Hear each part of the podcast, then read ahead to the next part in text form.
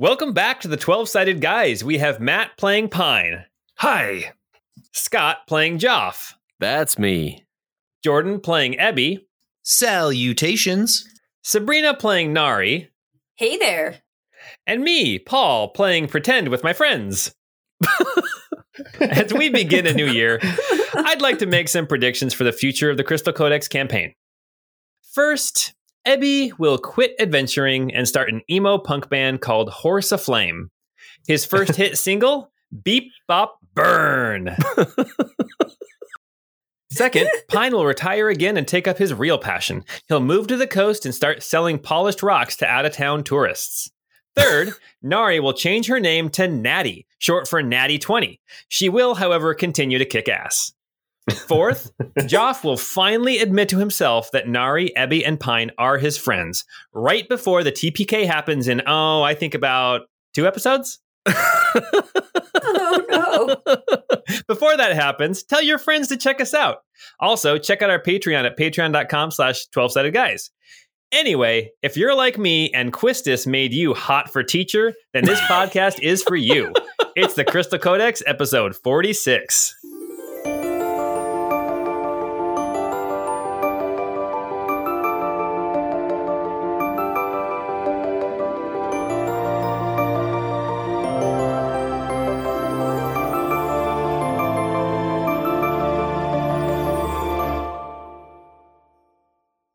Weapon was so weird.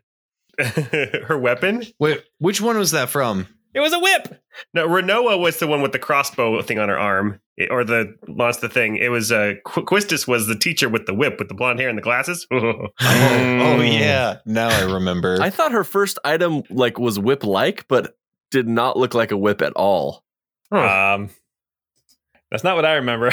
all I remember, all I a whip. remember is you guys running out to the beach, and she's up there with the two with the big, huge, like stationary machine gun, blowing away the robot that's chasing you. And I'm like, ah, I'm in love. I think this is awakening something in me. Deep beneath the Stormfist village of Summerhome, down in what the clan calls the Fortress, during a brief respite from the dangerous trek into the bowels of the earth, the man known as Colbury, former Magister of Tabery, pulls out a quill and paper and begins writing. As he scratches out the words in his hasty yet delicate scrawl, the ink slowly fades and disappears, only to reappear in one of the numerous volumes carefully stowed away in Colbury's carpet bag, indexed and sorted for quick retrieval at a later date. As Colbury writes out the name Pine, the information previously written about Pine appears. Lieutenant General Temrid Pine, retired, 34 Red Rose Street, husband of Petal, deceased, and father of Captain Sonia Pine, Temrid Pine Jr., and Leon Pine, defeated during the sack of Redleaf, now an author of, quote, persuasive literature.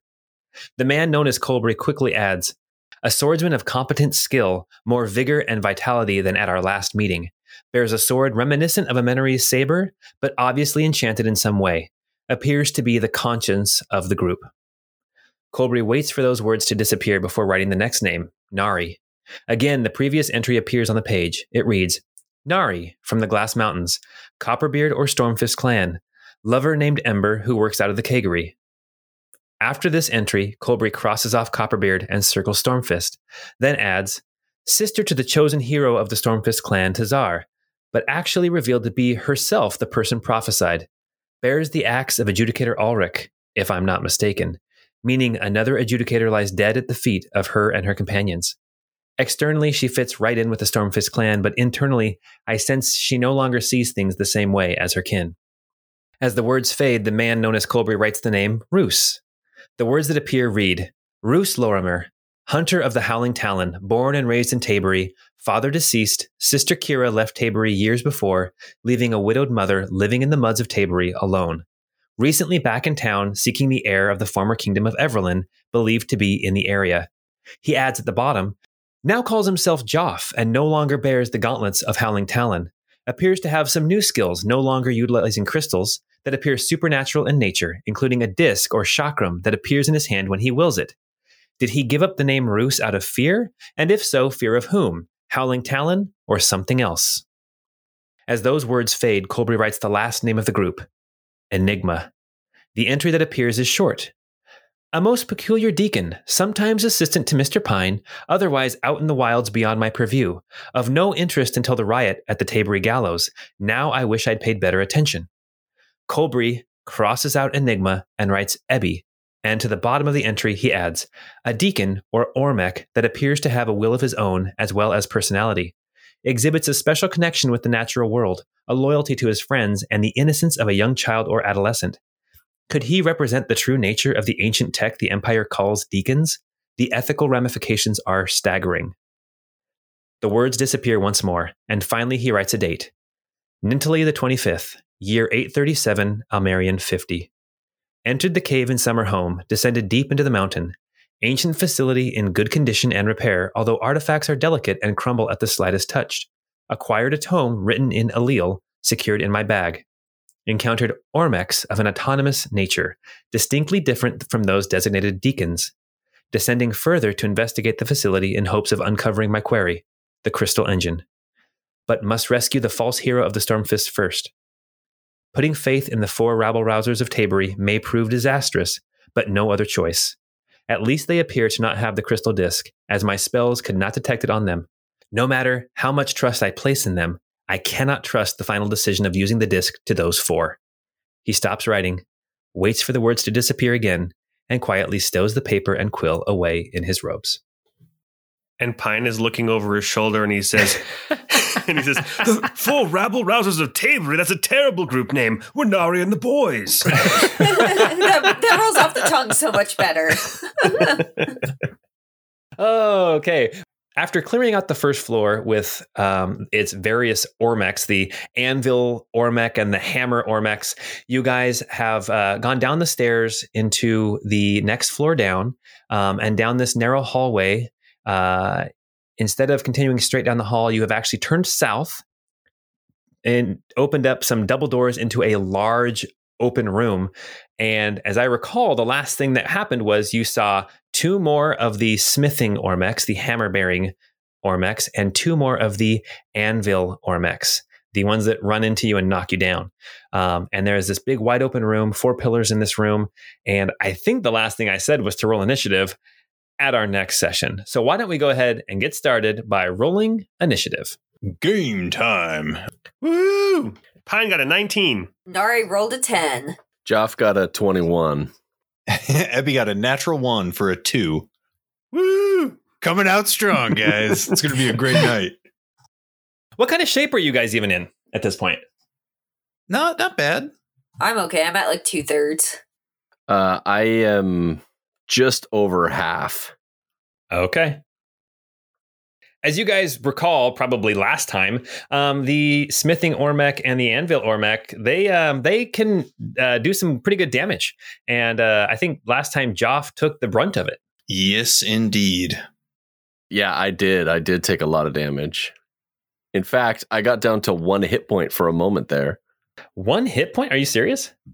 Actually, no, hold on. It was Yeah, you did get down to one hit point. it was close to one. you got down to one hit point, I think. I'm pretty sure I did. Um, the only reason I stayed standing was because I got that crit, and they were not immune to necrotic. Oh, that's right. You got the temporary hit points. Yeah, Well, I sure hope we don't die. Me too.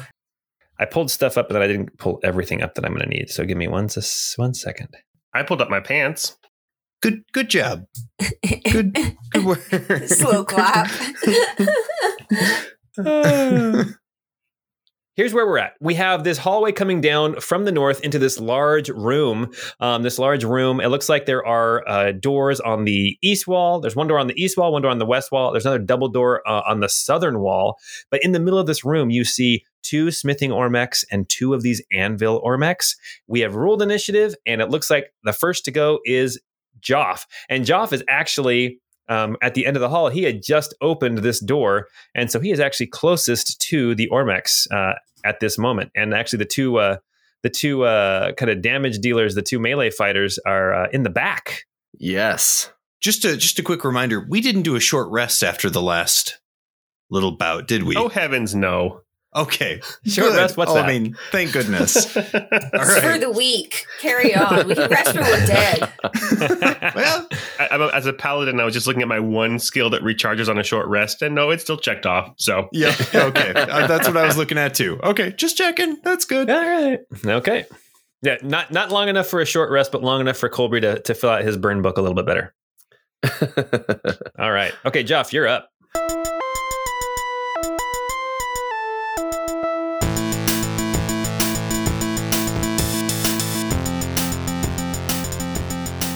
So Joff is going to throw his chakram at the guy on the east side of the room closest to him. I can't tell. Is that a ham anvil one or is that a? Yeah, that's a hammer guy on that side. Yeah. So the way it, it works out, there's four of them. They're kind of lined up. It goes on on one side, it's hammer. Then the two in the middle are anvil, anvil, and then the other side is another hammer one.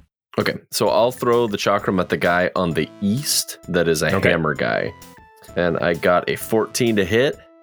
That's gonna miss, my friend. Ah, then I am actually going to back up a step and stand next to Ebby.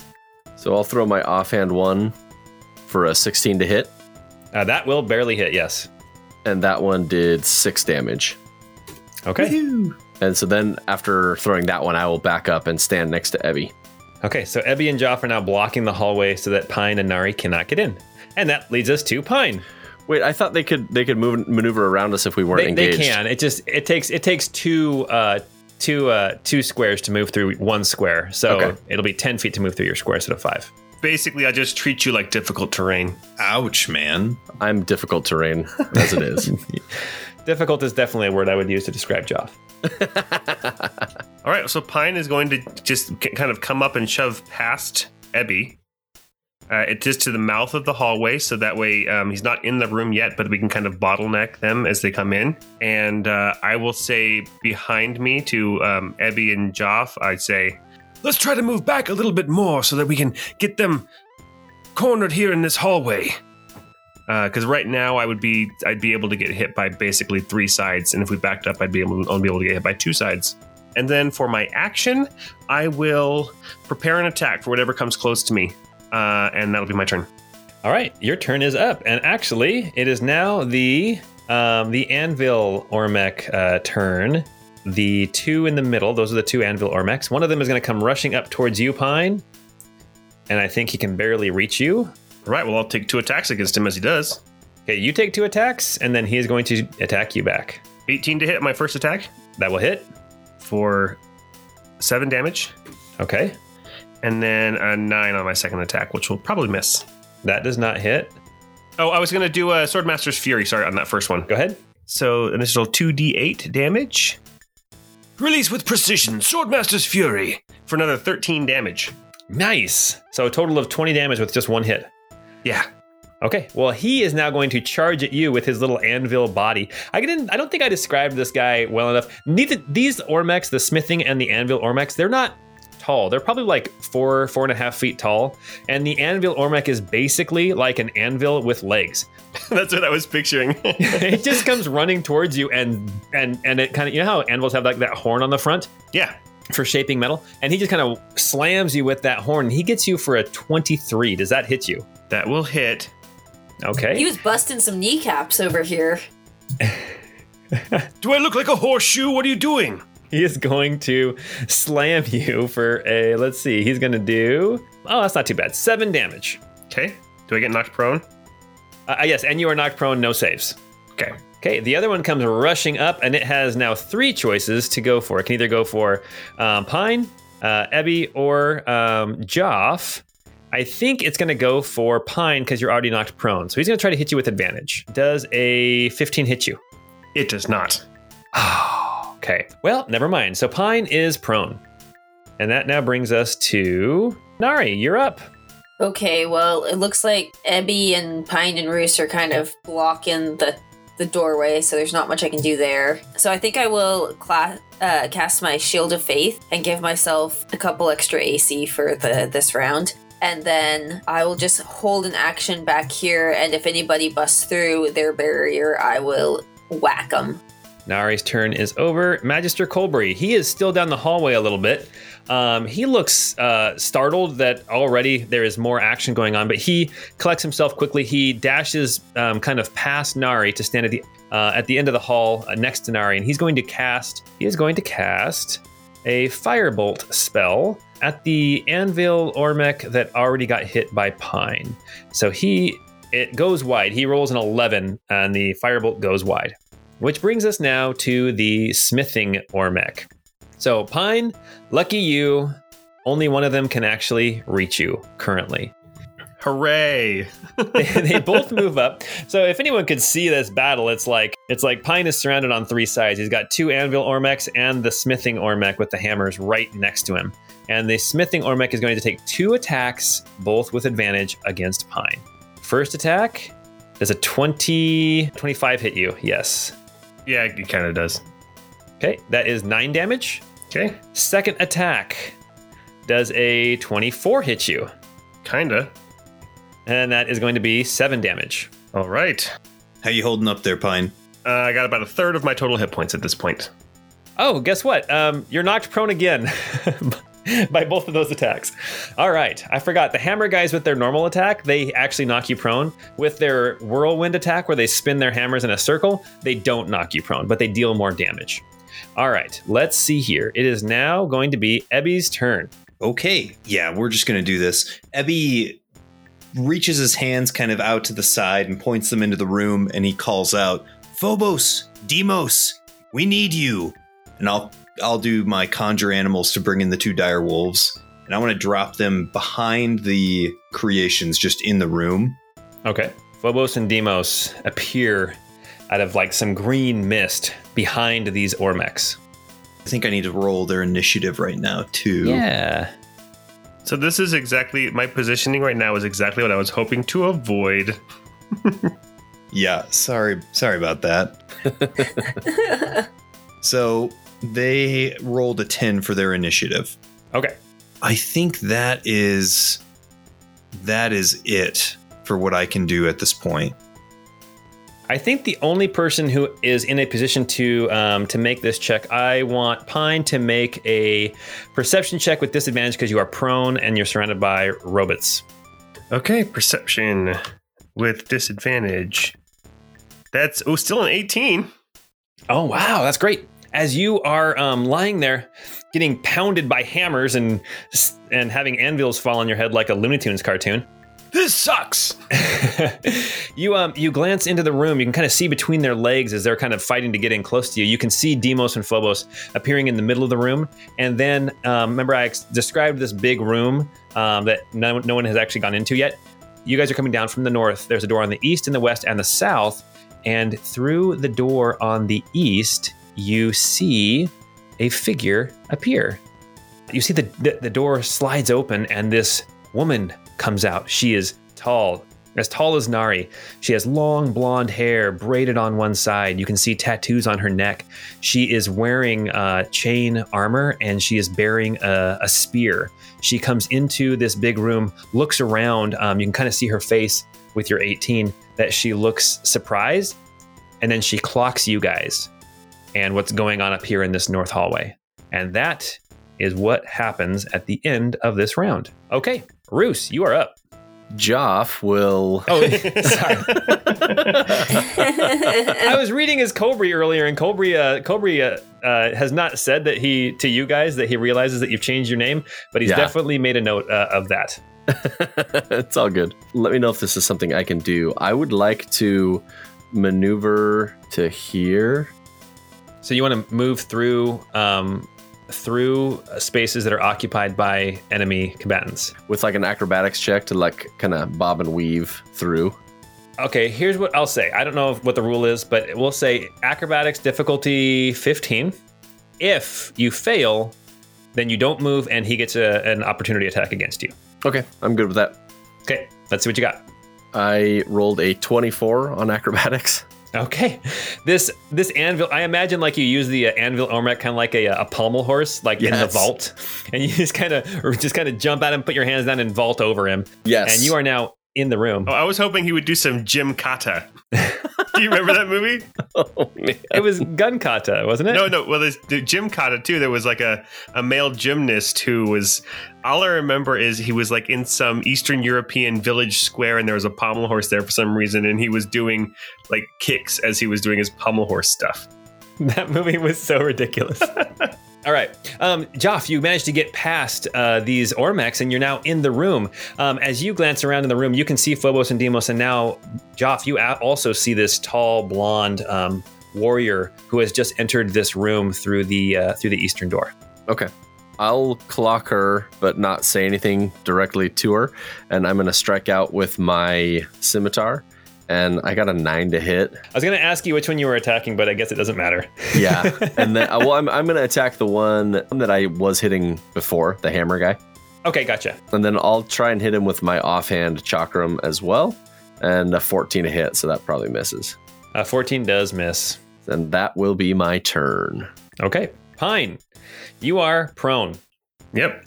So amidst all the blows coming from um, walking anvils and hammer hands guys, uh, Pine will uh, get up with half his movement. Do any of these um, uh, do any of these robots look like they've taken a significant amount of damage? The one that you hit, um, the anvil one that's like straight south of you, you've dealt 20 damage to him with one hit.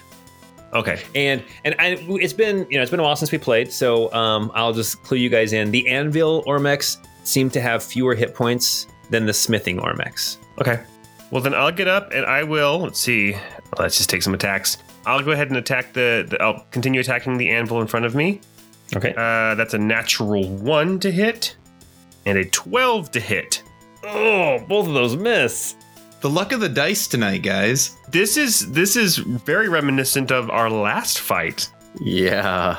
Where I had three 11s in a row, followed by a thirteen. These Ormex are made of metal. Their skin is is tough. They have AC of 16. They both uh, both types do. Are you going to move, or do you have any bonus actions you want to do? You've got 15 feet of, or you got yeah, 15 feet of movement left. All of my bonus actions are spell concentration spells to prepare smites uh, or um, prepare sword techniques. So I guess I could. Yeah, let's do it. Okay, I'll. I'm sucking it up with my normal attack, so I will cast uh, uh, throw Kenig's Estock out there, take it off my back, chuck it out there toward the Hammer Hands guy that uh, Joff has been attacking, Okay. and I'll say, uh, uh, "Field Marshal, sir, I ask your aid." And there's a 23 to hit That's a hit. Yes. for five force damage. Nice. You almost doubled the damage that's been done to him. Okay, well then All right. that's my turn.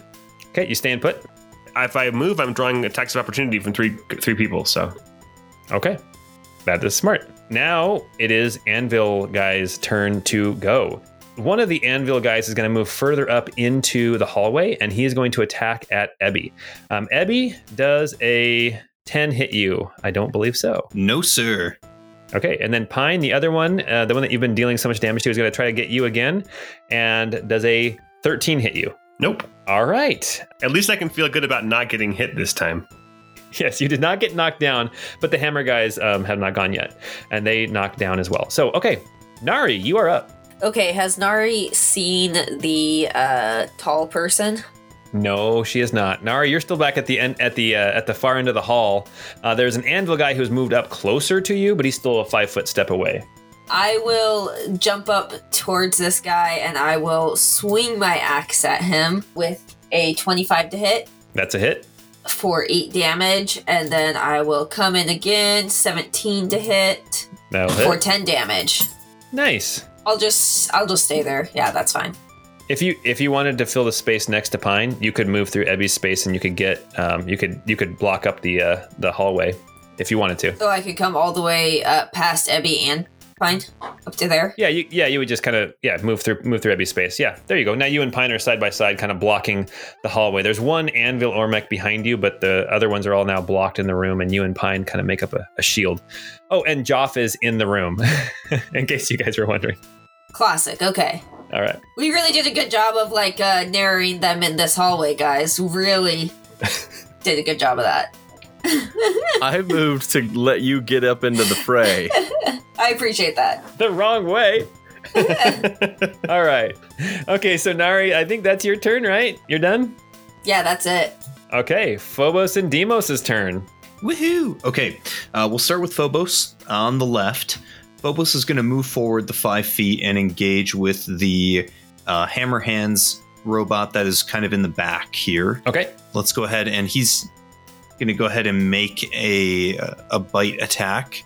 I think this one will not be with advantage because I don't think the Estock counts as like an ally. That's correct. So wow, a nine to hit. So that's not going to do it. And then Demos is also going to move forward five feet, and then also kind of on the diagonal, also attack that guy. And a 14 and an 11. So a 14 would have been the roll. So probably nothing. Nope, does not hit. But now you've got two more things that are engaged. That's two more targets. That's great. Magister Colbury's turn. He is going to let loose at the Anvil Ormec, the uh, the uh, one that Pine has been dealing so much damage to already, and he's going to let loose with another firebolt, and that is going to be a uh, nope. That's going to be a 13. That's a miss uh, again. This is a really satisfying fight. That leads us to the smithing Ormex. Okay, so we have got smithing Ormec number one. He is standing next to Pine, Nari, and Joff. Let me check the wording on something here real quick. Oh, great. Targeting creatures of its choice. Okay, so he is going to choose to attack Pine, Nari, and Joff. You all need to make dexterity saving throws, difficulty 13, plus 3 for being in Pine's aura. Well, with Pine's help, I got a whopping eight. Oh no. With Pine's help, I got a 13. You barely made it. With Pine's help, I got a natural 20 for 27. Okay, so the only one, uh, no, um, half damage um, uh, for those who saved. Oh my gosh, that is going to be 20 damage. So Nari, you take 20, Pine and Joff, you take 10. And now he's going to need to recharge that. I am hurting. Okay, I am going to use my Stone's Endurance and uh, take a li- 13 of that damage off because that's a lot. That is a life-saving skill that you have got there. That has saved your bacon in multiple multiple times. I'm pretty tough. The other Ormec is going to attack at Phobos and Demos. Uh, he's going to do a whirl- whirlwind attack and try to get both of them. So they both need to make reflex saves, difficulty 13. Okie dokie. Let's see here. Uh, so Phobos got a 21, and Demos got a 4. Okay, so uh, Phobos takes it was 17 damage. So uh, Demos takes 17 damage and Phobos takes 8. okay, all right. Okay, not too bad. Now that brings us to before Ebby's turn because I did roll initiative for this person. The tall blonde warrior with the spear. She comes rushing up past Phobos and Demos, and actually she's got reach, so she's going to stay back a little bit, and she's going to stab at the smithing Ormec that is the one that walloped um, Pine, uh, Nari, and Joff. She's going to take two strikes at it with her spear. And that's the one that uh, the Estock and Joff have been attacking as well. Yes, yes, exactly.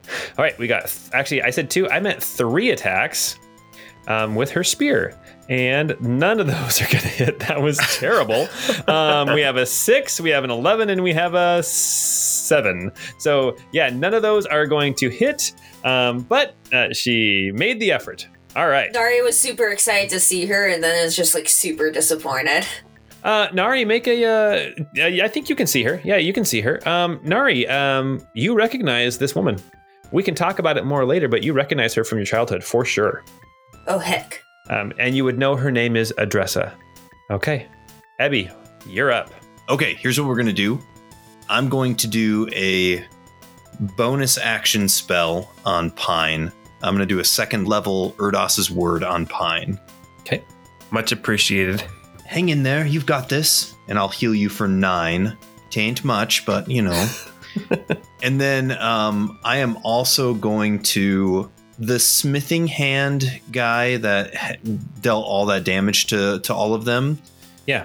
I'm going to do a cantrip uh, frostbite. So the way I view this, um, Ebby kind of reaches over the shoulders of Pine between Pine and Nari and holds his hand out, and the hand kind of drops away, revealing like a cannon thing, and a blast of cold shoots off at that guy. Nice. He has to make a con save, a DC 16 Constitution save. Uh, let's see. So he rolled a 10, and his constitution then is going to be 14. He failed. Sweet. Okay. So he will take seven cold damage, and Okay. his next attack will have disadvantage. Okay. And that is it for Ebby. All right. Well, then that brings us back up to the top of the order. Back up here with Joff. All right. Joff is hurting, but he's gonna do his best to keep going on this one. The the same guy that um, Ebby just hit, he's gonna strike out with his scimitar Okay. for a an 18 to hit That'll hit. Oh, hallelujah. for eight slashing and 12 precision for 20 damage on that hit. Nice. And then with his offhand, he's gonna swing with his chakram and got a 24 to hit with that one Very good. for eight psychic damage there. Nice. Oh yeah. Wow. That was that was a good round for you. Yeah, finally. It was a good round for all of us. Yeah, if we can keep this up, maybe we won't TPK just because we can't hit them. All right. Uh, anything else you want to do, Joff? You're gonna stay put? Nope, that'll be it. Okay. All right. Uh, Pine, you're up. All right, Pine is going to say, hit, damn it, hit. And he will take two strikes on the anvil. The one that you've been hitting before, right? That's a 12 to hit and another nat one. Oh, my, my goodness. Pine, you're breaking my heart. Oh man. A noble effort. Ugh, I'm going to break my keyboard. Don't you have a skill where you can add ten? Uh, I've, I already I used it last fight because I couldn't hit last fight either. oh gosh. Okay. so here's what I got. I still have Koenig's Estock, so this is my last chance to do some damage this round, which was also the only damage I did last round. It's a 22 to hit on the hammer hands That hits. uh, for four force damage. The one that's been the one that walloped you guys last round. Yep. Okay. Wow, that was a one roll on your damage, too. Man, I'm so sorry. Oh Yeah. man. Did you want to stay put? I'm I, I want to cry. Yeah, no doubt. I would have been better served like healing myself, but okay, that's my turn. Okay. Um, well, um, let's see. Pine, the one that's attacking you, is going after you again. Um, this time with a 13. Does that hit you? No, war of attrition. The other anvil uh, guy is going to go at Ebby again. How about a 13? Uh, no, sir. Okay. Well, anvil guys have not done anything the last couple rounds. So, Nari, you're up. You are surrounded. You've got uh, behind you, you've got an anvil guy that just attacked Ebby. In front of you, you've got the hammer guy that is that got chill touched, and you've also got the anvil guy that Pine has been dealing with. Please, Hammer, don't hurt him. I should have said that when it was his turn. Okay, I'm going to say that again when it's his turn. I look forward to that. Okay, um, so I will go after uh, the hammer right in front of me. Okay. Uh, 20 to hit for 15 damage. Nice. Nice. And then, ah, 15 to hit. That's gonna miss. Okay. Yeah, that's all I'm doing. Okay. All right. It is now Phobos and Deimos' turn. All right. Um, well, we'll just have them keep attacking that hammer hands guy in the back. Uh, but now, hopefully, with advantage. Um, so one rolled an 18 and a 21. So 21 to hit. Yep. Okay. 11 bite damage. And, And then- they'll need to make a DC 13 strength save or get knocked prone. Oh, he made it with a 13. Oh, darn. Okay. And then the other uh, Deimos will go ahead and have a have an attack. Oh, a nat one on the first roll, but the advantage, and a 23 on the next one Nice. for eight more biting damage to that guy. Okay, let's see. Another 13 strength save. We've got, I rolled another natural 13. darn it. All right, cool. You're dealing some damage. All right. Magister Colbury's turn. Magister Colbury is tired of messing around at this point. Um, I'm looking at his spells, and um, he is going to cast a spell. Ebby and Pine uh, and Nari, um, whipping th- right past your head, are four, sorry, three little spectral darts that go blasting out of uh, Colbury's fingertip, and they uh, they go flying past you, and they hit the the the hammer Ormec that got frostbitten last time. Um, these uh, three little uh, I don't know magical missiles uh, go zipping past, and they deal ten damage to that um, to that Ormec. Magical missiles. Huh, I wonder what spell that could be. All right, and now it is the hammer's turn. Please, Hammer, don't hurt him.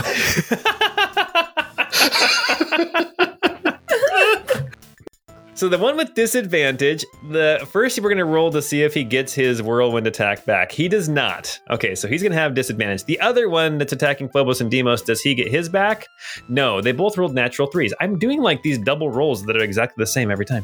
Um, okay, I'm wondering if the dice roller in roll 20 is having issues because I'm going to I- agree with I- that. I wanted I want an excuse for why my uh, my rolls are so terrible.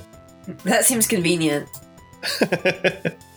The one going, uh, the one that has disadvantage on its first strike is going to try to attack Nari first. Does an 18 hit, or no, sorry, does an 8 hit you? Or uh, no, a 9. 9 does not hit you. The nine does not hit me. With its second attack against Nari, uh, how about a 16? no, because I, I did that spell. So uh, my AC is right now 18. So Oh, yeah, Shield of Faith. get wrecked, bud. Fantastic. Okay, and then the other one, um, it's going to attack on Phobos. Two attacks against Phobos. Um, we've got a uh, does a 12 hit, Nope. Uh, 12 will not. but a natural 20 will. Yes. Okay, so that is going to be then. Um, that's a really low roll. Um, that's only going to be 14 damage. Oh, okay. He can he can take that. That could have been a lot higher. You leave my dog alone. Is he knocked is he knocked prone? Oh yeah, and uh, Phobos is knocked prone. Wait, wait. Okay. So Ebby's a dog lover, but Bert hates dogs. Huh. yeah. Oh, it's a weird dichotomy in my head right now. Okay, the uh, the Ormec that has been fighting Joff, the uh, this spear woman um, Ad- Adressa is going to now attack three times at it again. This time with a 17, a uh, an 11, and then a natural 20. So that's two hits, and one of them is critical. So the first hit is going to be 1d6 plus 3. That's 4 damage. And the second is going to be 2d6 plus 3. Uh, that's 9 damage. So a total of 13 damage. Let's stop rolling ones, guys. Okay. All right. In my mind, I keep calling these hammer hand guys hammer bros. Which I think has gotten Mario on my brain. And so whenever you say Adressa, I, I think of Mario saying, Princess Peach, she wears a dresser. That's so bad. That was so bad. I loved it. That was perfect. No, yeah, Adressa is definitely dressed more like a Stormfist. No, no dress on her. Okay, Ebby, you are up. Woohoo. Okay. Um. Yeah, we're just gonna go ahead and just keep doing some cantrip action. Um. Let's reach back over the shoulders again and do another frostbite attack on that same hammer hands that we've all been kind of pou- uh, pounding on. So Constitution 16 save. He rolled a natural 17. Oh, darn. So he will not take any damage. Yeah, I mean, that's pretty much all Ebby can do at this point. Okay. All right. No bonus actions or nothing like that. Okay, we are on to Joff. So Joff is gonna keep striking at the hammer bro that's right in front of him. Okay. He'll start. it's looking with- pretty rough. Yeah, yeah. I'm hoping to end him here. For the sim, ugh, rolled a ten on the scimitar, so that's a miss. I'll follow up with my chakram and got a 14. Oh my gosh, I am so sorry, guys. That's a miss as well. Yeah, come on, Joff, pull your weight. All right. Okay. Uh, I swear On this to has Pine. never happened before. okay, Pine, you're up. So Pine's gonna do that thing, you know, like tennis players when they they hit the ball and it goes wrong and they check their strings for whatever reason. Yeah, so he's checking his sword and then he's gonna take a couple more swings at this anvil guy. Okay. Uh, and that's a ten to hit. It's it's about time for Pine to do something amazing. A fifteen to hit. Oh, so close. Oh my gosh, Pine. So here's the I get a plus eight to my hits. Yeah, you've been having some really low rolls. no plus uh, plus seven to my hits. Yeah. Okay, uh, and then I get uh, Koenig's Estock. Okay. That's a that's a critical hit, a natural twenty. Woo! On MVP hammer over there. On hammer hands. Uh, Okay. that's seventeen. 17. oh my gosh. Maybe I should summon Crumbles too. Oh yeah. oh man and you uh, as you were trying to hit this anvil you just cannot seem to hit it's like it's an anvil it's like it should be easy to hit but it's just so hard and so rigid that you know it's like your sword keeps kind of glancing off of it you know you're more of a delicate type of a fighter um, but then Kennex Estock just comes through and just just thrusts right through this hammer bro and it crumples into pieces and falls apart one hammer bro down Okay, so I know that Estock is like my skill, it's my spell that I used, but it still feels like it's not really me. So it doesn't feel like a victory. um, Kennex Estock kind of like does like a swordsman salute, like up to its you know invisible forehead, and then like uh, whatever towards you. And and then Pine Pine is like, way to rub it in. you hear a voice on the wind say, "Don't worry, you'll get him next time." Is that your turn, Pine? That was my turn, yeah. Okay, all right. Uh, we've got two anvils. One's going after Ebby, and one is going after Pine. So, Ebby, uh, how about a, a 19?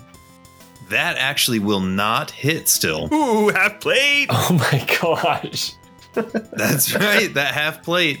Oh my gosh. And Oh. technically, while Ebby's casting all these spells, I, I, you know, this might maybe I need to change things on this, but way back when Ebby had purchased a shield, and so that's he's been he's like had that shield in his offhand the whole time. yeah. So I forgot about that. Okay, um, the other one's coming after you, Pine. Um, how about? Oh, that'll hit you. Um, a uh, twenty-four. I'm gonna lay down. That's uh, that's actually eleven damage. Yep, I'm and I'm gonna lay down.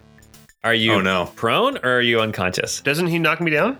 He knocks you down. I'm asking. You're saying you're laying down. Are you prone or are you unconscious? Well, so no, I'm I am prone. I'm not unconscious, but Matt Okay. feels like laying down. Oh, gotcha. oh, He gets knocked I'll, down. I'll come back when this fight's over. But he gets up again, right? it's never going to keep him down. I'll take a whiskey drink. I'll take a cider drink.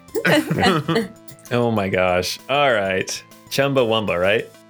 Okay, Nari, you are up. You've got a Anvil Ormec behind you and one in front of you, and then a couple of spaces forward, you've got uh, the Smithing Ormec, the Hammer Bro. I will take a step up and go after uh, that other hammer bro. Okay. And we'll see what we can do here. Oh my god, 13 to hit, and then an 18 to hit. Okay, the 18 hits. All right, so that does 12 damage. Okay, perfect. And then I believe it's Phobos and Deimos. all right. Um, well, Phobos will go ahead and kind of scramble back up onto her feet and uh, have another attack at Ol Hammer Hands. Okay. First roll was a 12. Advantage roll is an 8, so a 12 to hit. So that's not going to get it done. And then Deimos will go ahead and make his attacks a 10 to hit. My goodness. And a 17 to hit There we go. for the advantage. So with that one, does 10 bite damage. 10 bite damage. Okay. And he rolled his uh, strength save. Isn't that what he has to roll? A strength save? Yep, that's right. He rolled a natural three. Um, he um, is actually going to drop prone. Yes. All right. Good boy, Deimos. Good boy. All right. Very good. Okay. We've got we, people just keep getting knocked down. Magister Colbury is going to go. He is going to firebolt at the anvil that's been trying to knock down um, Ebby.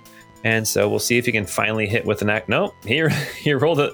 That's the second. So I've been rolling doubles. Uh, I rolled a three for the strength save for the smithing ormec, and I just rolled a three for Colbury to actually hit with a firebolt.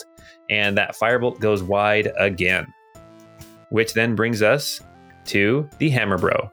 The hammer bro is going to uh, stand back up and now has. Let's see if he gets his uh, char his uh, whirlwind attack back. He does not, and he is going to go after Deimos this time because Deimos hit him. Two attacks against Deimos. Okay, that's a 13 and then a natural 20. Woo! Um, the natural 20 will. Their AC is 14, so the other one does not hit. Okay, well, let's see how this crit goes. It looks like uh, that's not too bad. Uh, 14 damage. Okay, cool. Yeah, our rolls are kind of low this this this session. All right, it is now Adressa's turn. She is going to step up next to Kennig Zestok. With her spear, she's got reach, and she's going after that hammer bro. She's going to make three attacks. It looks like she rolled a natural one and then a natural 17 and a natural 18. Both of those are going to hit. She is going to deal uh, a total of 14 damage to the hammer bro with her two hits. Okay. Ebby, you're up. Okie dokie. Ebby will go ahead and, yeah, as a bonus action, we'll go ahead and cast. Let's cast another Erdos's word on Pine. We'll do Okay. it at second level and heal him for nine points of healing.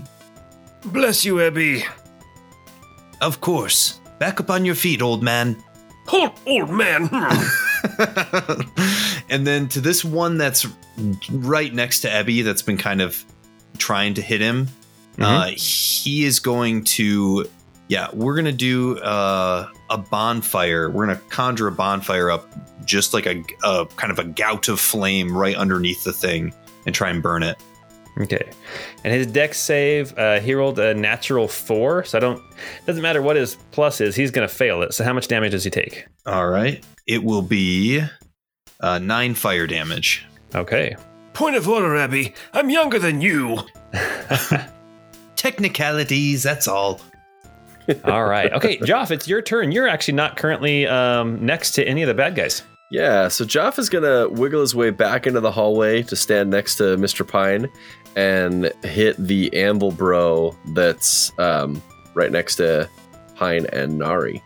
Okay. And I said hit because I'm really hopeful here. Oh my gosh, I rolled a 10 to hit with the scimitar.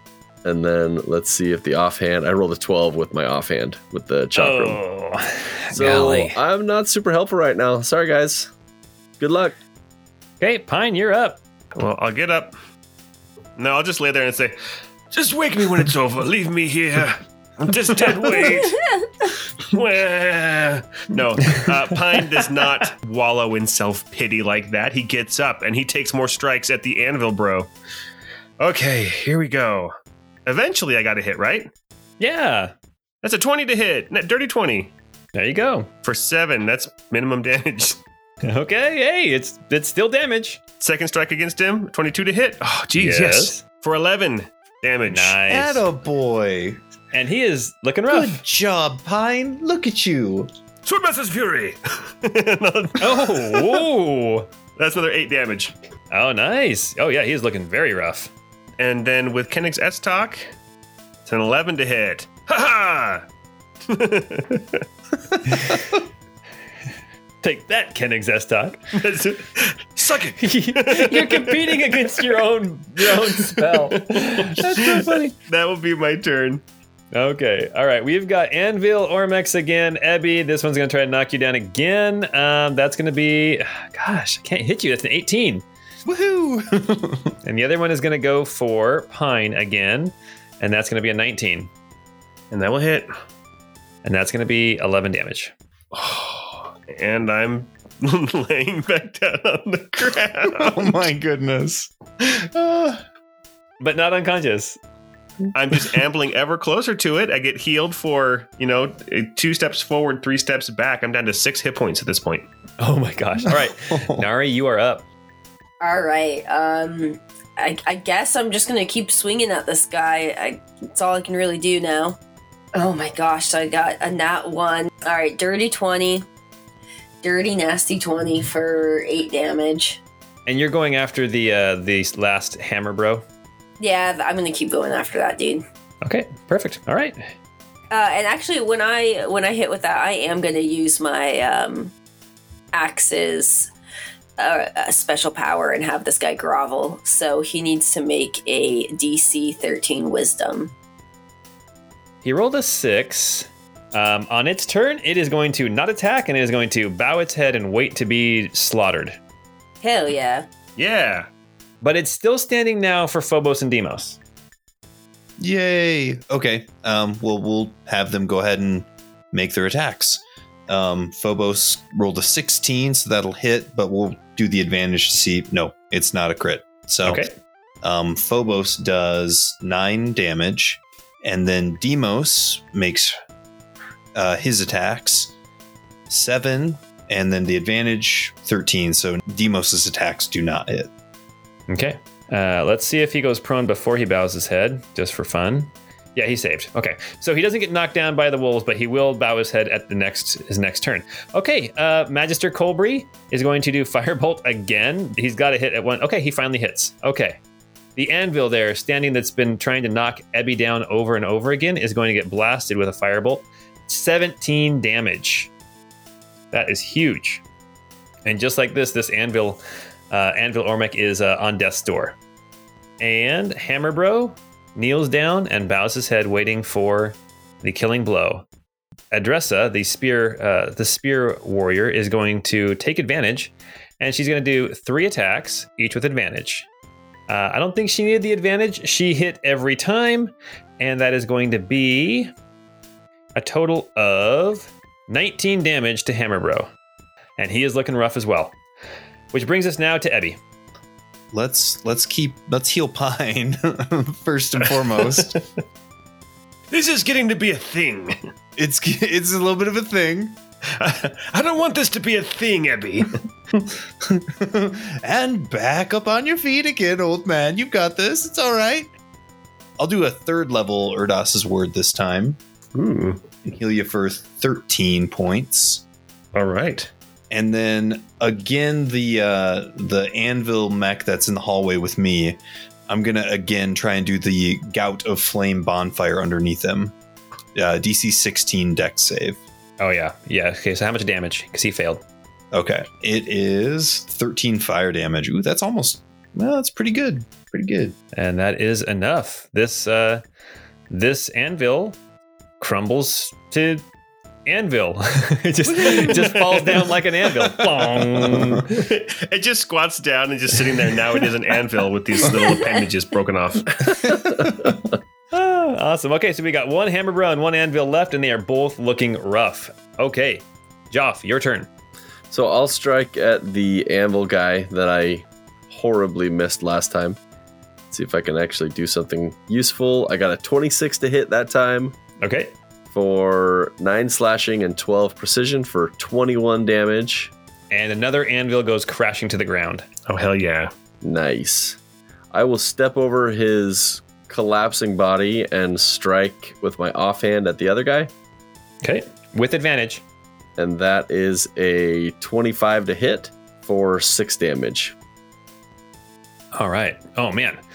Just like that, the tables have turned, and these guys are all in really bad shape or dead. Joff, you are done. I am done. Pine, you're up. There is one smithing Ormec left. Time for redemption. He's gonna stand up with half his movement, move through Joff, and they all take all of his movement to kind of move through Joff and get up next to Phobos and this uh, Hammer Hands. And I will take two strikes with advantage. Uh, 15 Nope. and an 18 yes. for 14 slashing damage. Nice. and this last Ormec, this last Ormec comes crashing to the ground. Hammers clatter along the ground as he falls into pieces. Yay! Cue victory music.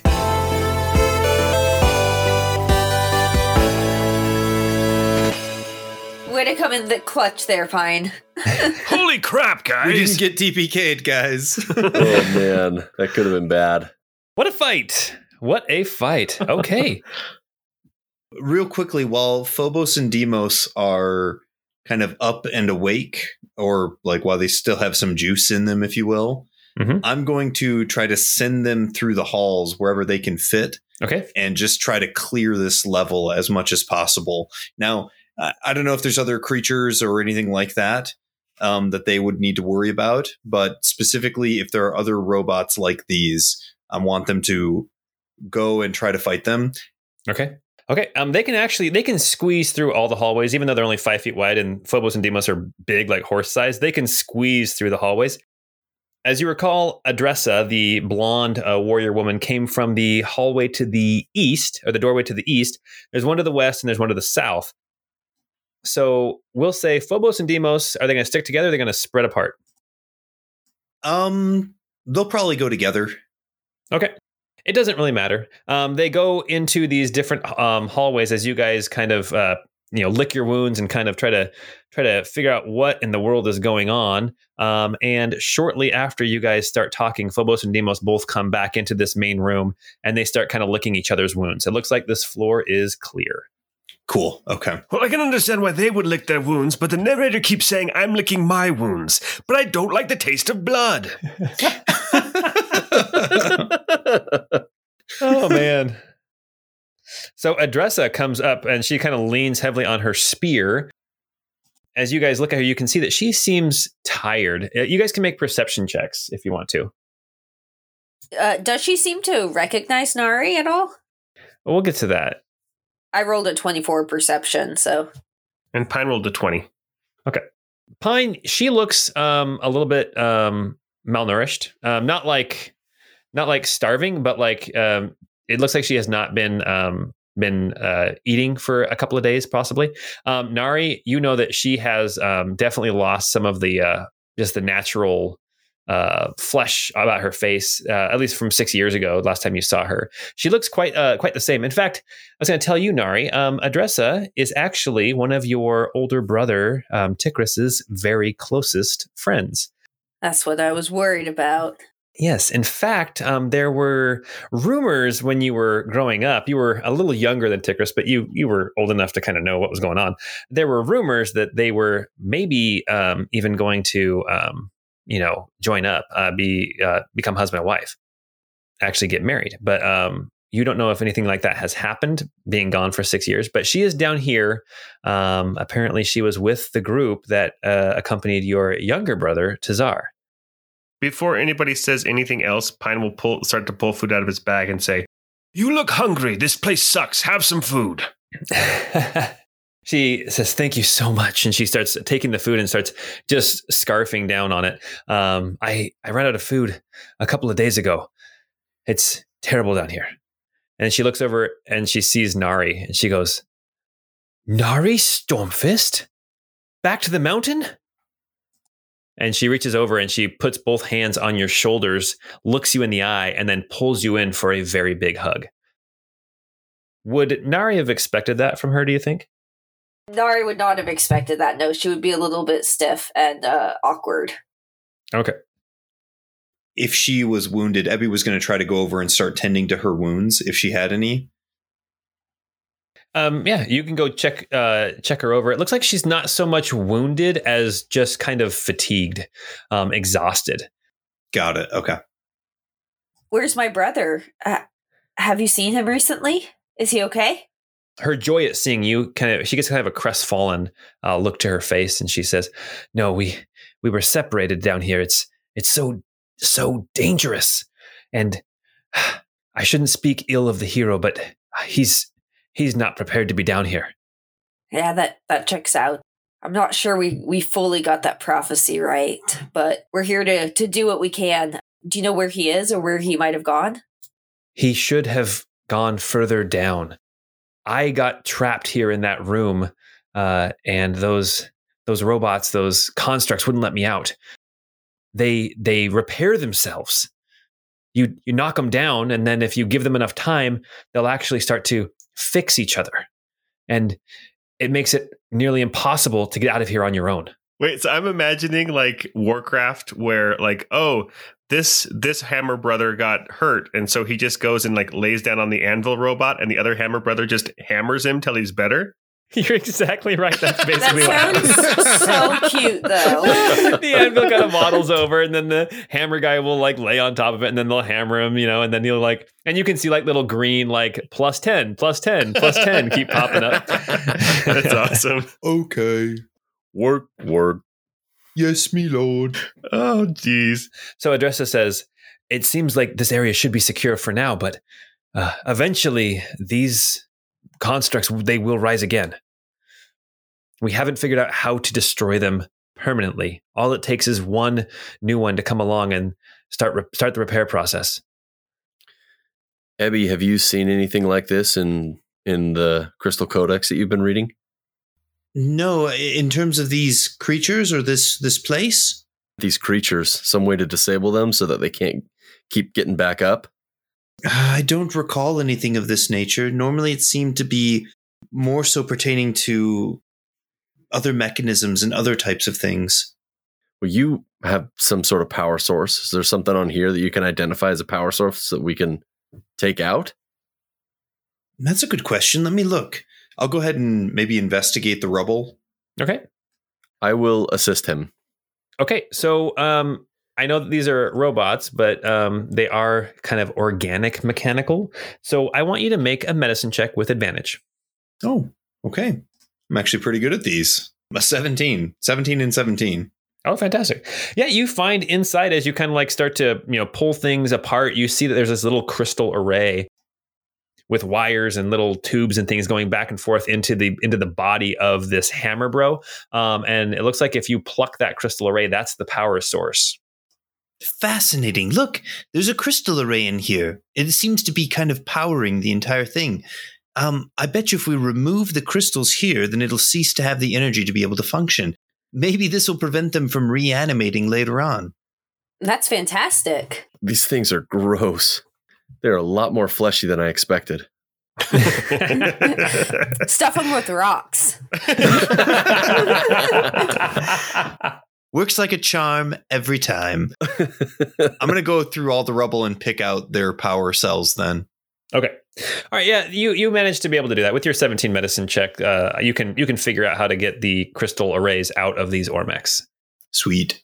So while this is happening, Pine is going to anticipate Colbury's curiosity, and he'll say, The Crystal Codex is what we call a book we found in, a, in another facility. Ebby was able to read it, so he understands what was in it. It's not here with us now. you can make a deception check. "Okay, deception." That's a five. Classic. he looks at you, Pine, kind of uh, uh, he kind of squints his eyes at you, and he says, "I'm I appreciate I appreciate trusting me with this information." We can lie to you since you've been lying to us. Well, what? Who's lying? uh, he kind of tips his head like touche um, and he actually walks down to one of these doors here in this big room the door to the west um, he saw phobos and Deimos go in and come back out so he is going to assume that it is safe he is going off to explore while you guys are talking to adressa Keep an eye on that chump. I guess I will. so Pine will actually will, uh, follow uh, Colbury okay while you guys talk with Adressa. okay Nari will turn to Adressa and uh, ask, "How do we get down further? Do you know how much farther it is? Can you give us any any sort of information?" she says this is as far down as i've come but the stairs that go down to the next level are actually back the way you came if you go back out to that hallway you were in when you first came down here and turn left it just kind of goes around the corner and then there's more stairs going down this floor here is some kind of a, I don't know a library or study um, storage room something we were exploring it we were trying to figure out if there's anything of value in here when those machines, those those robots, when they attacked us, and I got separated. Colbury opens the door to this western room and walks in. Pine, you're following? Yeah, I'm going to keep an eye on him. Okay. As you open the door uh, to this room in the west, you walk into this room that has actually it has crystal like fixtures on the walls. Not like naturally occurring crystals that you've seen in caves where they kind of come busting out of the walls and stuff. This is actually crystal tech lights in this room that are on. And in this room, um, there's dust and there's like some, you know, um, debris and things in the in the area. But it looks like this room is pretty well organized. And Pine, I just want you to make a, an intelligence check to see if you can figure out what this room may have been used for. I rolled an eight, so I'm pretty sure it's the bathroom. you know what? I mean, the floor is a very nice tile, and um, there's a couple of tables in here. It looks like there's um, some chests, maybe like some uh, like locker type things. But yeah, um, and this is the room. Colby starts to kind of look through some things. I'll go look over his shoulder. We're like, What'd you find? Okay, are you going to search yourself as well? I'll help Colbury. I'm not leaving him alone with any of these chests. Okay, so you're going to help Colby. I'm going to have you then make the investigation check with advantage. I'm pretty sure he's a better investigator, but that's okay. But you're the PC. 19. I got a 19 investigation. All right. With a 19, let's see. You guys are kind of looking through some things. There's like this this tray um, that's kind of set over on this table that's kind of like chest height or like maybe like a sternum height. As you're looking through it, uh, Colbury kind of starts pushing aside some things and he pulls up this little like red gem, not like a crystal, but it is a little red gem, almost like a uh, like a, a ruby or something. And he kind of looks at it and he sees you over his shoulder and he kind of turns around and shows it to you and says, "I found this." I believe that um, the Master of the Seven Seas is interested in those. I had this crazy dream where I was on a falling island garden in the sky, and uh, yeah. Anyway, as as he is showing you that that gem, you turn and look in one of the corners, and in one of the corners you see this strange kind of uh, box. It's small. It's about the size of like if you were to take your two fists and put them together. It's about that size, and it's it looks very intricate. It's got it's made out of copper and brass, and it's got like some conduit wire type things sticking out, but they don't attach to anything. It's resting there, almost like it is being stored there. Does that make sense? It's not attached to anything, so it's not currently active. Okay. let me see that ruby you found. And I'm going to go put the ruby to those conduit wires. Okay. Nothing happens. Hmm. Any ideas? I thought surely this was the puzzle Paul prepared. So, uh, yeah, no, um, you push the ruby to the wires. Nothing happens. What's going on in the main room? We're just plucking cores. yeah, I figure we're rooting through the bodies while Nari and Adressa are are chatting. So, Adressa is in the middle of telling you Nari that um, Tikris did not take it well when Tazara was named the champion. He should have been down here too. He was a member of our group. We, we he should have been here supporting his brother, but his pride got in the way, and and and he wouldn't do it. I think that had he been down here, things could have been better. I believe that. That's that's disappointing, but we'll be okay without him. I mean, I'd like to get a little bit of a rest, but I mean, I want to keep moving as quick as possible. I how long has he been down here? How long have you been stuck in that room? You said a couple days. I've been in that room now for gosh, hard to tell. It's nothing changes down here. Days, two, three days. Yikes. It's hard to say. Okay. You know that they've been down there for a little bit less than a week. All right. Colbury grabs that box that you found and picks it up, and he puts it into his uh, carpet bag. And I say, Let's go show that to Ebby. He understands more about how all this stuff works down here than anybody else. He nods, and then uh, then he leaves the room. okay, I will leave with him and, and then sit in a corner and start my short rest, unless he starts to move to a different room. Well, he walks over towards Ebby first because you mentioned to show it to Ebby. Ebby, uh, Magister Colbury walks up to you and he says, uh, "Excuse me, Ebby. Uh, Mr. Pine recommended I show you this." And he reaches into his carpet bag and he pulls out a crystalline matrix. He pulls out the machine inside of a deacon that holds consciousness. Where did you find this? He points back to the room there to the west. He says, "Over there." There was a ruby or something over there too. Pine will shout from the corner. Okay, and then Colbury pulls it out and shows everybody the the ruby as well. Interesting. Can you take me to that room as well? Sure. Uh, Ebby, you go with Magister Colbury back over into that room there to the to the west. Um, Ebby, why don't you make an uh, an intelligence check? I am not great at these, actually. uh, natural four. Okay. Uh, yeah, this basically the same things I described before. Okay. With the investigation checks that were already made, as you look around in here, you don't find any other like deacon material, just that crystalline matrix. Got it. And is it emitting any light or is there any kind of magic kind of emanating from it? Let me look here real quick. Talk amongst yourselves. I have to check something real quick.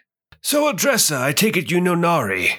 I'll just have a one sided conversation with you while the DM looks up other information. Sorry, P- Pine is way too meta this episode. Breaking that fourth wall. I know. I mean, you feel like if you spent some time with this, you could kind of figure out what's going on with it, but it's going to take you some time. Got it. If I may, may I hold on to this just for a while to kind of see if I can study it? I think I have an idea of what it is and what it might be used for, but I'd like to understand it just a bit more. I, I promise to give it back to you when we're when we're done here.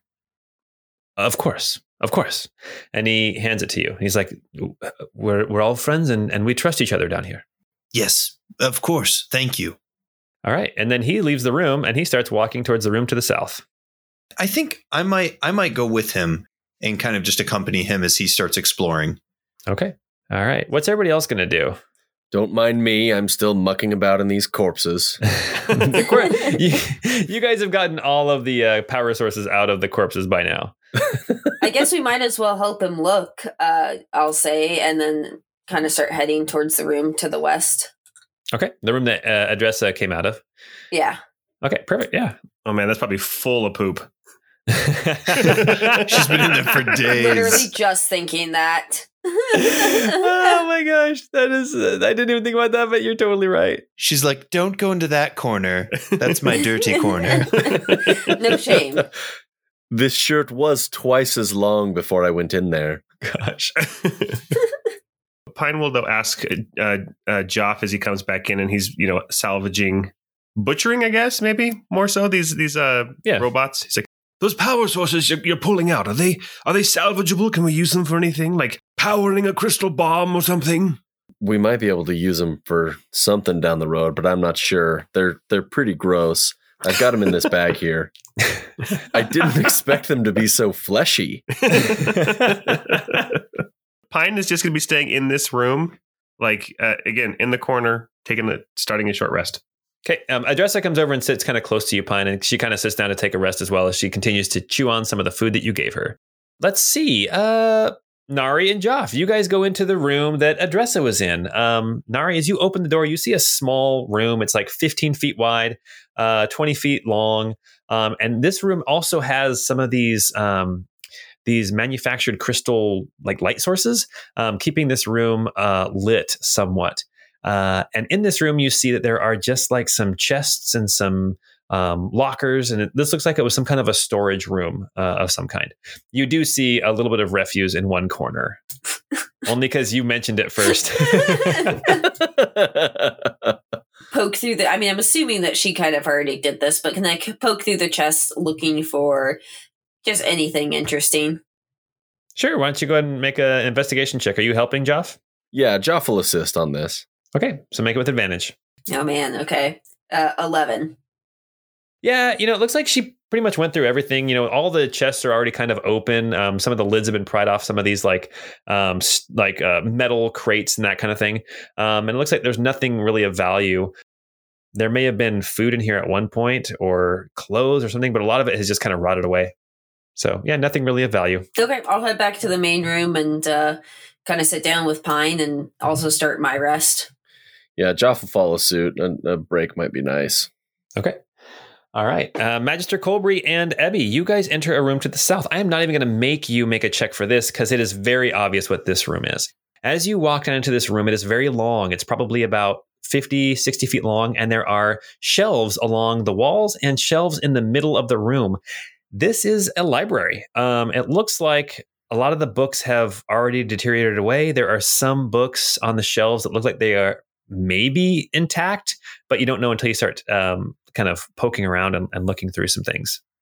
Uh, yeah, I will for sure do that. Take my time and start kind of, you know, investigating and gingerly going through things, seeing what's salvageable. Okay, why don't you make an investigation check uh, with advantage because Colbury is also looking. Cool. Advantage. Ooh, a nat 20. Oh my gosh, for a total of 20. As you are um, looking around here, you see first off, you see on a um, on one of the shelves there is this kind of um, you know a gramophone, like a record player with a big horn on it, you know, that you kind of crank and stuff. There's basically like the the horn, the bell shape thing of a gramophone just resting on one of these um, one of these shelves, and it looks like it's made out of uh, brass, and it's uh, looks like it's made very very well, um, and it's resting there. That definitely catches your eye. And then, as you and Colbury are looking around, let's see. Colbury manages to find a book that, as he touches it, it does not crumble, and he shows it to you. Um, and then you also find a second book. Just real quickly, too, before we started on this whole adventure down into the cave, I prepared some new spells, and uh, one of them I took was detect magic. Okay. Um, so I think I'd like to try to catch uh, cast that almost as like a ritual, taking the Okay. ten minutes to take my time, but use that to see what I can tease out of some of this this stuff that's in here. Colbury seems very interested in these books. There is that horn. Let's say this. Let's say you guys go back into the main room because you guys managed to find pretty much everything that was in the library still intact. And you can cast that and kind of look at everything you guys have found um, as you guys also take a short rest. Does that sound good? That'd be perfect. Okay. All right. So everybody can take a short rest. And as you cast Detect Magic, Ebby, you know that the red ruby that Colbury has is magical. The crystalline matrix, the that consciousness apparatus, you um you know that it's it's magical. It's got a magic component to it, um, but you already know what that does. But there is something a little different about this. It is not in a deacon currently, and you sense that there is magic coming off of it. There is some kind of a power to it that you might be able to utilize. And then the the kind of the the bell, the horn that you found, the gramophone kind of uh, horn, that has definitely some magical uh, potency. And then both books do as well, which makes sense why they would not have crumbled if they were magical in nature. Okay, cool. I'm gonna type that all up as notes. All right. But as far as what they actually do, that you can't tell. Interesting hole there, Abby. Yes, there's uh, some interesting things here. I'm going to take the gramophone bell thing and gingerly put it on my head. It looks absolutely smashing. I look like that one girl, you know, the one that we, you know, after we like brutally stabbed and put rocks inside of the other person's body, we, she had the friend with this pointy hat. It's kind of like hers, right? kind of a little bit more a little bit more steampunky though. You remember that, right? Where we where we stuffed stones into that dead woman's body? I do remember. Yes, I remember. I remember. I recall that vividly. Yes. He's glaring at Joff as Joff is like cutting open these like robots. Oh gosh. As you guys sit down and kind of start um, looking at this, these uh, these items and taking a short rest, uh, Magister Colby starts looking through uh, one of the books, and then he kind of throws it off his lap and grabs his head as he is rocked by something, and um, he took some damage from that book. And when he kind of clears his head, he shakes his head. He looks weaker, like he looks fatigued, and he says, "I wouldn't recommend reading that book." Goodness, what what happened? Snape kills Dumbledore. It's what my parents worried college education would do to me. oh man. Paul, you said that the the bell gramophone bell thing was magical too, right? One hundred percent, yes. Okay. No, he says he just says it, it was beyond my understanding, and he goes over and he he picks it up and he's going to start putting it into his carpet bag for safekeeping. Perhaps if we were to study it together, we might be able to unwind some of its secrets a little bit more safely. Uh, and in in Allele, I'm going to ask him, "Are you able to speak the language?" He stops for a second and then he uh, squints his eyes and says, uh, "I understand a little." Okay, that may be part of the key to understanding some of these things. Let's work on it together. Uh, he says, "I hope you don't mind. I'll if you feel like you want to try, that's fine. I I will take a break from it for now. And he is going to go and sit over against the wall. He hands you the book. You've got it now in your hands. I think I'm gonna try and read it. Okay. Um, let's see. You get a splitting headache and take 16 psychic damage. Yowza. Okay, no saves or anything, huh? No saves. I w- yeah, I was going to ask Colbury if it if it felt like it was attacking more of his intelligence, his wisdom, or his charisma. it's his brain. It's his it's affecting his brain. Okay, well, while we're all sitting here, Pine hasn't really spoken to Adressa yet at all, so he'll just say, So you know Nari from before. I missed the introductions. I was babysitting. Cobra look kind of glances over at you and shakes his head, but he's got his head in his hands. He's gonna have to burn some hit dice as well. Um, Adressa says, "Yeah, I I remember Nari always wanting to tag along, and I remember Tigris would always yeah he, he kind of picked on you. I'm sorry I laughed when he would, but no." And he kind of she kind of looks at you, Nari, uh, praisingly, and she says, "It looks like you've you've grown strong. I'm impressed." Do you think that um, Tigris would be surprised that uh, she's the real hero who's supposed to be down here? He seemed pretty upset when it was Tazar, but would he have uh, reacted differently if it was Nari here? She kind of gets a dark look on her face and she says, That man, if it was anybody but himself, he would have had the same reaction. Hmm. That sounds about right. He's a prideful fool. I'd like to know if Nari had any embarrassing nicknames from when she was a kid. Um, let's see. Why don't you make a persuasion check as Adressa glances over and makes eye contact with Nari? Nari, you make an intimidation check. oh no, I'm not good at being intimidating. Oh, but I got an 18. Oh my god, Scott! We both rolled 18. We're just we're just glaring at each other. okay, okay. So this is this is a roll off, and this is just total luck. I just want each year each you to roll a d20, and whoever gets the higher one wins. Okay. This is the most important roll of the game. Joff rolled a one. Eight. Oh no! they call me Nari that Uh, 20 Stormfist. Adressa starts to open her mouth and then she makes eye contact with Nari and she kind of shuts it real quick and she says, uh, Not that I can remember. No. Nari popping my knuckles over there. Jeff glances at Nari and notices the exchange and says, I think that might be answer enough for me then. Oh gosh, that's funny.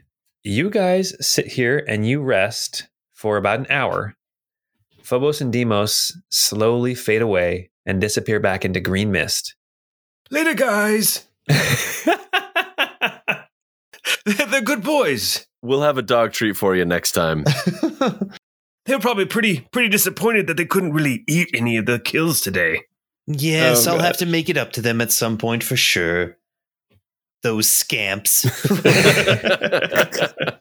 All right. As you guys finish this rest, um, kind of Adressa stands up. She puts her spear like butt on the ground and helps herself back up to standing. And she says, "Thank you for helping me, freeing me from that that tomb.